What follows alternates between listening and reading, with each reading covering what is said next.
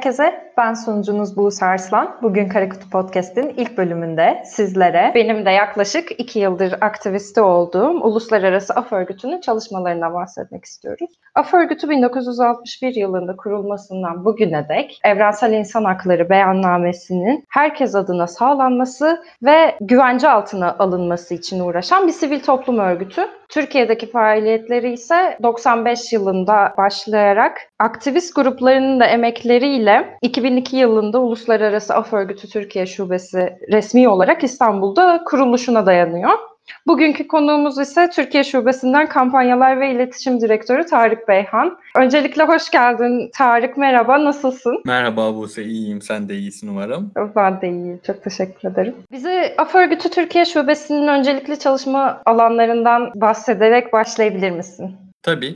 Uluslararası Af Örgütü senin de söylediğin gibi e, İnsan Hakları Evrensel Beyannamesi'nin her tanıdığı her hakla hatta bunun üstüne uluslararası olarak tanınmış bütün insan hakları ile ilgileniyor. Fakat da bir dönem dönem farklı alanlara yoğunlaşıyoruz. Türkiye Şubesi olarak da özellikle bu yıl yoğunlaştığımız alanlardan bahsetmek isterim. Çok uzun süredir üstünde çalıştığımız e, ifade özgürlüğü, toplanma özgürlüğü, basın özgürlüğü, örgütlenme özgürlüğü gibi e, haklar konusunda çalışmalarımız devam ediyor. Çünkü bu haklar aslında diğer hakların korunması için gereken haklar. Ve bunun yanı sıra kadın hakları, LGBTİ artı hakları, mülteci hakları gibi alanlarda da çalışmalarımızı sürdürüyoruz ve Türkiye'nin uzunca bir süredir kanayan yarası haline gelen adil yargılanma üzerine de çalışma yürütmeye devam ediyoruz. Bugünlerde de her senenin sonunda yaptığımız gibi dünyanın en büyük insan hakları kampanyası olan Haklar için Yaz'la uğraşıyoruz aslında. Haklar için Yaz her sene bütün dünyada yapılan bir e, insan hakları kampanyası. 10 tane vaka seçiliyor bu kampanyaya ve e, bunlar üzerinden destek toplanıyor. Bu destekler hem hak sahiplerine ve bazı e, hak ihlallerine uğramış kişilere dayanışma mesajı göndermek hem de otoritelere bu hak ihlallerini çözmeleri konusunda mesaj göndermeyi içeriyor.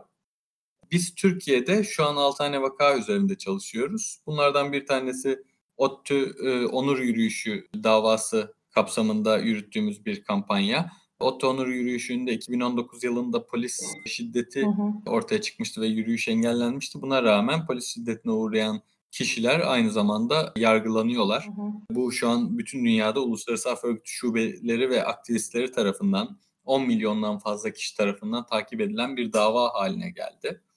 Bununla birlikte Pakistan'da e, zorla kaybedilen bir insan hakları savunucusu olan İdris Kattak, Malta'da bulunan e, El Hibri üçlüsü diye bilinen üç mülteci, aynı zamanda Suudi Arabistan'da kadınların araba kullanabilmesi gibi son derece gündelik bir isteği dile getirdiği için şu an hapiste olan e, Nesime, Güney Afrika Cumhuriyeti'nde cinayete kurban giden fakat bu cinayetle ilgili soruşturmaları kapatılan, cinayetin üstü örtülen Kopi ve Bongeka ve aynı zamanda Kolombiya'da Amazonlara sahip çıkmakla uğraştığı bir çevre savunuculuğu yaptığı için şirketler tarafından tespit edilen defalarca da e, ölümle yüz yüze gelen Hani Silva için destek topluyoruz.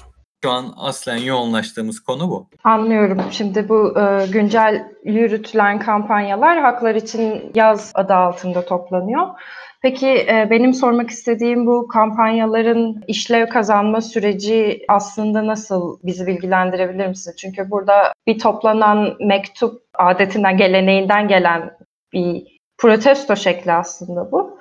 E, burada yaratılan ve yaratılmak istenen etki nedir, nasıl işliyor? Aslında Uluslararası Af Örgütü'nün kuruluşu doğrudan bu mektup gönderme işine dayanıyor. Haksız yere hapsedilen, ifade özgürlüğünü kullandığı için hapsedilen kişilerin hapisten çıkartılması için bir e, mektup kampanyası başlatılıyor Londra'da. Ve bu kampanyanın asli e, amaçlarından bir tanesi de şu. Yetkililere dünyanın her yerinden biz sizi izliyoruz demek ve binlerce mektupla aslında yetkililerin bir baskı altında kalmasını sağlamak. E, çünkü yani açık söylemek gerekirse dünya üzerindeki bu tarz işlerle uğraşan yani devletin yetkili makamlarında bulunan insanlar eğer ki haksızlarsa baskı oluştuğu zaman buna tepki veriyorlar. Bir takım değişimler gerçekleşiyor. Bu nedenle de bütün dünyanın gözünü bütün dünyadaki vakaların üstüne çevirmek için uğraşıyoruz. Aslında Uluslararası Af Örgütü'nün kurulduğu dönemde bunu nasıl yaptığı ile ilgili de kısa bir şey anlatmak isterim. Tabii. Üçler denilen gruplarla e, yapıyorlar, yapılıyor zamanında bu. Üçler grupları o dönemki aslında dünyanın üçe bölündüğü bir dönem var. Tarafsızlar var. Bir de birinci dünya ülkeleri ve ikinci dünya ülkeleri var. Yani Sovyetler bloğu ve daha ABD yakını da olan bloklar var. Bu üç gruptan da ayrı ayrı tarafsızlardan da Sovyetler bloğundan da ABD'ye yakın olan gruptan da birer tane haksız yere mahkum edilmiş kişiyi seçip bunların üçünü de aynı anda savunuyorlardı. Bunun da asli amacı asla Uluslararası Af Örgütü herhangi bir ideolojik duruşa ya da herhangi bir gruba yakın olarak değil de haksızlığa karşı mücadele ettiğini net bir şekilde ortaya koyabilmek için böyle çalışıyordu. Bunu her aktivist grup kendisi yapıyordu. Bugün de biz bunu aslında dijital bir mecraya taşımış durumdayız. Binlerce insan dünyanın her yerindeki insan hakları ihlallerine toplu halde tepki veriyorlar ve verdikleri bu tepkiler aslında yetkililerin önüne şu şekilde düşüyor. Önlerine gelen bir evrak görüyorlar. Bu evrakta bir çağrı metni var ve bu çağrı metnine destek vermiş dünyanın her yerinden yüz binlerce insan var. Ve tabii bu çağrı metnini imzalayan kişiler kendi yaşadıkları yerlerdeki yetkililer de e, bakın şu ülkede insan hakları ihlali oluyor. Bu ülkedeki insan hakları ihlaliyle ilgili siz de tavır alın diyorlar. Ve bu da bütün dünyada bütün insanların tek tek insan haklarına sahip çıkabilmesini sağlayan bir yöntem olarak işe yarıyor. Evet, bunun dışında ben biraz kişisel motivasyonla ilgili bir soru soracağım şimdi. Bir kampanyanın başarıya ulaşması senin için ne ifade ediyor? Ya bir kampanyanın başarıya ulaşmasının tabii tanımı önemli. Bizim için bir numaralı başarıya ulaşma hak ihlalinin tamamen ortadan kalkması ve hı hı. asla bir daha öyle bir hak ihlali gerçekleşmemesi. Ama tabii hı hı. bu o kadar da kolay bir iş değil. Bu nedenle de biz bir kampanya planlarken en tepesine vizyon diye bir şey yazıyoruz. Bu aslında bizim görmek istediğimiz dünyayı tarif ediyor. Onun altında da bazı hedeflerimiz oluyor. O hedefler örneğin mesela ODTÜ onur yürüyüş davasına bakarsak orada yazan hedeflerden bir tanesi bu öğrencilerin davasının düşmesi ve beraat etmeleridir. Fakat bunun yanı sıra başka hedeflerimiz de oluyor. Benim en kıymet verdiğim hedeflerden bir tanesi şu. Her zaman bu hak ihlaline uğrayan kişilerle dayanışmaya dair de bir çağrımız oluyor bizim ve bu dayanışma o insanlara umut veriyor, o insanları ayakta tutuyor. Yani Uluslararası Af Örgütü'nün üstünde kampanya yürüttüğü birçok hak ihlaline uğrayan kişi daha sonra bu hak ihlali ortadan kalktığı zaman kendilerine nasıl bir güç verdiğini bu dayanışma mektuplarının, dayanışma mesajlarının ifade eden mektuplar gönderiyorlar af örgütü şubelerine. Bu beni en mutlu eden şeylerden bir tanesi çünkü bazen dış etkenler hak ihlallerini sonlandırma konusunda gecikmeye neden olabiliyor. Ve insanlar aslında bu nedenle bu tarz kampanyalara bazen soğuk bakıyorlar. Yani ne değişecek ki diyorlar. Yetkililerin davranışlarında bir şey değişmese bile hak ihlaline uğrayan kişi onun için birilerinin çaba gösterdiğini, onu düşündüklerini, yalnız başına kalmadığını biliyor ve onun için bir şey değişiyor. Beni en çok motive eden şeylerden bir tanesi bu. Çok teşekkürler Tarık. Evet burada tabii akla gelen bir nokta var. Benim de altını çizmek istediğim. Uluslararası Af Örgütü kurucusu İngiliz avukat Peter Benenson'ın söylediği bir söz bu. Bizim görevimiz ancak son düşünce mahkumu serbest bırakıldığında, son işkence odası kapatıldığında, Birleşmiş Milletler İnsan Hakları Evrensel Beyannamesi dünya insanları için bir gerçekliğe dönüştüğünde tamamlanır diyor. Burada değinmeden geçemeyeceğimiz bir nokta daha var ki o da Türkiye Şubesi'nin tarihinde hatta uluslararası ölçekte daha önce vuku bulmamış bir karalama Peki nedir bu söz konusu olan durum? 2017 yılında ironik bir biçimde insan hakları savunucularının korunması ve dijital güvenliği başlıklı atölyeye katılan 10 insan hakları savunucusu örgüte üye olmamakla birlikte örgüt adına suç işlemek ve silahlı terör örgütüne üyelikle suçlanarak gözaltına alınıyor.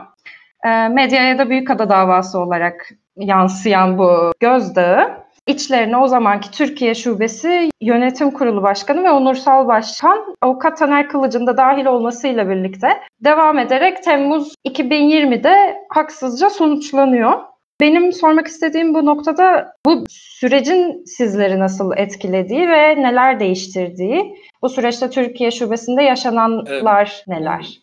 Büyükada davasının başlamasına neden olan toplantı sırasında Uluslararası Af Örgütü'nde çalışmıyordum fakat geldiğim zaman bile doğal olarak biraz etkilerini gördüm.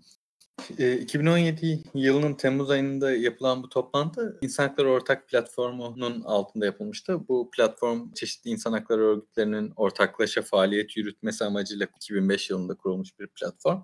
Bu platformun faaliyetleri de bu arada yıllardır devletle çeşitli görüşmeler yapmak ve insan hakları konusunda gelişme sağlamaya yönelik e, kapsamlı faaliyetler. Dünya çapında da saygıdeğer bir platformdur. Bu platform insan hakları savunucularının genel olarak esenliğinin korunması üzerine aslında bir toplantı organize etmişti Büyükada'da. Bu toplantıya Uluslararası Af Örgütü adına da Uluslararası Af Örgütü'nün şube direktörü katılmıştı. O gün 10 kişi gözaltına alındı. Daha sonra bazı arkadaşlarımız tutuklu olarak yargılandı. Bazısı ise tutuksuz olarak yargılandı. Daha sonra dosyaya Uluslararası Af Örgütü'nün o dönemki şube başkanı, şu anda da onursal başkanı olan Taner Kılıç da dahil edilmişti. Diğer tutuklu arkadaşlarımız biraz daha erken serbest bırakıldı ama Taner yaklaşık bir yıl kadar tutuklu kaldı ve e, dava bu şekilde sürdü. Tabii bu Uluslararası Af Örgütü Türkiye Şubesi için oldukça sarsıcı bir olaydı. Uluslararası Af Örgütü'nün dünyanın hiçbir yerinde olmamış bir şekilde hem başkanı hem direktörü e, aynı anda tutuklanmıştı. Dünyanın hiçbir yerinde ikisi aynı anda gözaltında bile kalmış değildir. Ki bu arada Uluslararası Af Örgütü 70 ülkede faaliyet gösteriyor. Yani bunlar arasında pek de e, özgürlükçü sayılmayacak ülkeler de var. Ve Uluslararası Af Örgütü Türkiye Şubesi'nin çalışmalarını tabii ki belli oranda sekteye uğratmıştı bu durum. Özellikle 2017'de e, bu sürecin başlamasından sonraki 4-5 ay oldukça zorlu geçmiş Uluslararası Af Örgütü için. Çünkü e, bütün yani şöyle bir şey söyleyeyim bu arada Uluslararası Af Örgütü çok e, hassas bir kurum olduğu için işe alma süreçleri de çok uzun süren bir kurumdur. Bu nedenle de bir direktörün görevden ayrılması demek aylar geçen bir süreç demek. O makamı doldurabilecek birisini bulmak da uzunca zaman alan bir şey ve kurumun genel olarak kurum adına söz sahibi olan, kurum adına konuşması gereken kişi direktör bizde. Uluslararası Af Örgütü tabii ki bu boşluğu doldurabilecek kadar başka çalışanlarına ve gönüllülerine sahip fakat ne olursa olsun tabii ki böyle bir tutuklama ilk başta bir darbe vuruyor kuruma. Bunun yarattığı etkiler dediğimizde aslında benim genel olarak o büyük adadaki toplantıya katılan insan hakları savunucuları üzerinden gördüğümü söyleyeyim. Göz korkutmayı amaçlayan bir dava olduğunu, insan hakları savunucularını susturmaya yönelik bir dava olduğunu düşündüğüm bu dava o gözaltına alınan arkadaşlarımız üzerinde böyle bir etki yaratmamış gibi gözüküyor ki zaten duruşmalarda da açık bir şekilde bugün burada ceza da alsak, beraat da etsek biz her şekilde insan haklarını savunmaya devam edeceğiz. Çünkü yaptığımız tek şey buydu. Biz herhangi bir suç faaliyetine karışmadık demişlerdi. Aynısını yapmaya devam ediyorlar. İnsan hakları için çalışmaya da devam ediyorlar. Fakat tabii ne olursa olsun bazı sıkıntılar yaratmadı diyemem. Örneğin davada deliller arasına konulan şeylerden bir tanesi Uluslararası Af Örgütü'nün Facebook sayfasına gönderilen bir mesajdı. Bizim cevap bile yazmadığımız bir mesaj. Bu mesajla ilgili ne yapmak gerektiğine dair şube direktörüne gönderilmişti ve bu dava dosyasına konu olmuştu. Bunun üzerine e, Uluslararası Af Örgütü'nün şu an hiçbir sosyal medya platformunda mesaj kutularını kullanmaması gibi bir yola gidilmiş. Yani çünkü bizimle hiçbir alakası olmayan bir konuda bize gelen mesajlarla ilgili sorumlu tutulduğumuz bir dava ortaya çıkmış. Tabii buna benzer bazı çekinceler yaratmıştır bazı insan hakları kurumlarında. Tabii benim göremediğim yerlerde de eminim ki e, insanları insan hakları savunuculuğu yapmaktan soğuttuğu da vakidir insan hakları ile ilgilenecek insanlar insan hakları ile ilgilenmeye korkar hale geldiler. Yani e, zaten insan hakları savunucularına dair bu tarz yargılamaların önlenmesine dair en büyük talep bu yargılamaların insan hakları savunuculuğu yapmak isteyen kişilerin savunuculuk yapmaktan çekinmesine neden olabileceği durumudur. Ki zaten Büyükada davası sürecinde de birçok uluslararası kuruluş buna özellikle dikkat çekti. Fakat Temmuz ayında dört arkadaşımıza ceza verilmesiyle sonlanan dava istinafta da aynen onaylandı. Fakat Yargıtay'da bozulacağını umuyoruz. Çünkü bu kadar açık bir hak ihlalinin devam ettirilmesi gerçekten çok zor. Türkiye gibi yargı sistemi tamamen çökmüş bir ülkede bile çok zor. Uluslararası Af Örgütü'nün e, başkanının, direktörünün yargılanıyor olması değil sadece Türkiye'deki neredeyse en büyük bütün insan hakları kuruluşlarının temsilcileri bu davada yargılandı ve bu da Türkiye'deki insan hakları hareketini ortadan kaldırmaya yönelik bir mesaj demek. Bu mesajı bu kadar net bir şekilde vermek isteyeceğini düşünmüyorum kimsenin. Bu nedenle Yargıtay'da bu davanın bozulacağını düşünüyorum. Bugüne baktığımız zamansa şunu görüyoruz. Uluslararası Af Örgütü'nün üstünde çok büyük etkiler yaratmamış olsa da hak mücadelesinde büyük etkiler yarattığını düşünüyorum. Ve aslında bu da insan hakları savunucularının korunması beyannamesinde açıkça ifade edildiği şekilde insan hakları savunucularının korunmasının bir numaralı nedeni sayabileceğimiz şey e, eğer ki korunmazlarsa hakları savunacak kimse kalmaz ortada. Bu da bizim insan haklarının tamamen yok olduğu bir düzene ilerlememize neden olur. Hatta bununla birlikte şunu da söylemek isterim. Bazen insanlar tabii kendilerince haklı olarak kızıyorlar. İnsan hakları kurumları niye insan hakları savunucularıyla bu kadar uğraşıyor? İşte hani bize bu kadar zaman ayırmıyorsunuz diyorlar. Her ne kadar insan hakları kurumları bütün hak ihlallerine yeterince zaman ayırmaya çalışsa da insan haklarının savunucularını koruyamadan insan haklarını korumak mümkün olmuyor maalesef. Bu da bize verdiği en büyük zararlardan bir tanesi aslında.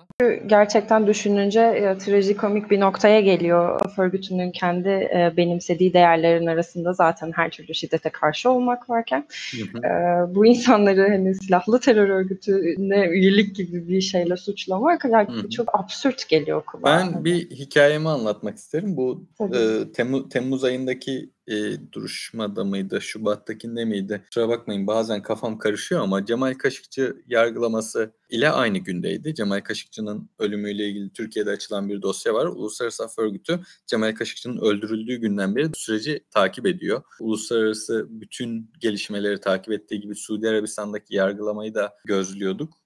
Fakat Türkiye'deki duruşmayı izleyemedik biz. Çünkü aynı gün bizim arkadaşlarımızın ceza alması ihtimali olan bir davayı izlemek zorundaydık ve o gün basın benden görüş istemek için geldiği zaman Cemal Kaşıkçı davası ile ilgili ben de şu an olanlarla ilgili hiçbir fikrim yok çünkü ben başka bir konuyla ilgilenmek zorundayım demek zorunda kaldım.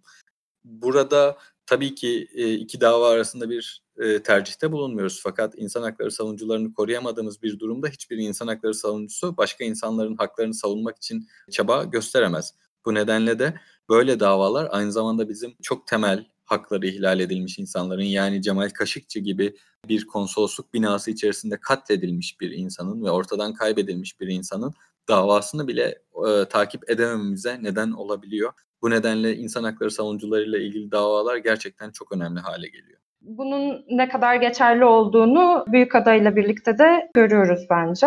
Ee, buradan yola çıkarak sana son olarak sormak istediğim bu hareketin parçası olmak isteyen insanlar yani ben af örgütü aktivisti olmak istiyorum, üyesi olmak istiyorum diyenler, buna karşı çıkmak isteyen, ses çıkarmak isteyen insanlar nasıl Uluslararası Af Örgütü Türkiye'nin bir parçası olur, nasıl destek verir? Bunu bizimle paylaşabiliriz. Tabii.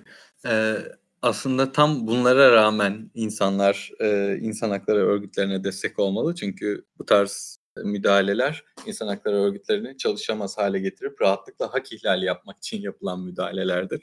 Uluslararası Af Örgütü ile hem sosyal medya hesaplarımızı takip ederek hem de web sitemizi amnesty.org.tr adresini ziyaret ederek hem bizim kampanyalarımızdan haberdar olabilir insanlar hem üyemiz olmak isterlerse üyelik e, formumuzu web sitemizden edinebilecekleri doldurup üyelik başvurusunda bulunabilirler. Bunun dışında insan hakları mücadelesine katkıda bulunmak için bir saniyenizi ayırmaktan günlerinizi ayırmaya kadar birçok yol var. Bunlardan bir tanesi bir saniyenizi ayırmak, önemli bir insan hakları çalışmasını Twitter'da gördüğünüzde retweetlemek gibi bir şey olabilir. Özellikle internet yasasıyla gelen yeni düzenlemenin ardından bazı mesajların iletilmesi için bu tarz çalışmalar yani bir insan hakları örgütünün mesajını retweetleyerek yaymak bile çok önemli hale geliyor. Bunun yanı sıra e, web sitemizdeki imza kampanyalarına destek vererek bizim bakın bu konuyla insanlar ilgileniyor. Gözleri üstünde gizli kapaklı yapmıyorsunuz bu işi dememizi sağlayacak şekilde imza kampanyalarımıza imza verebilirler.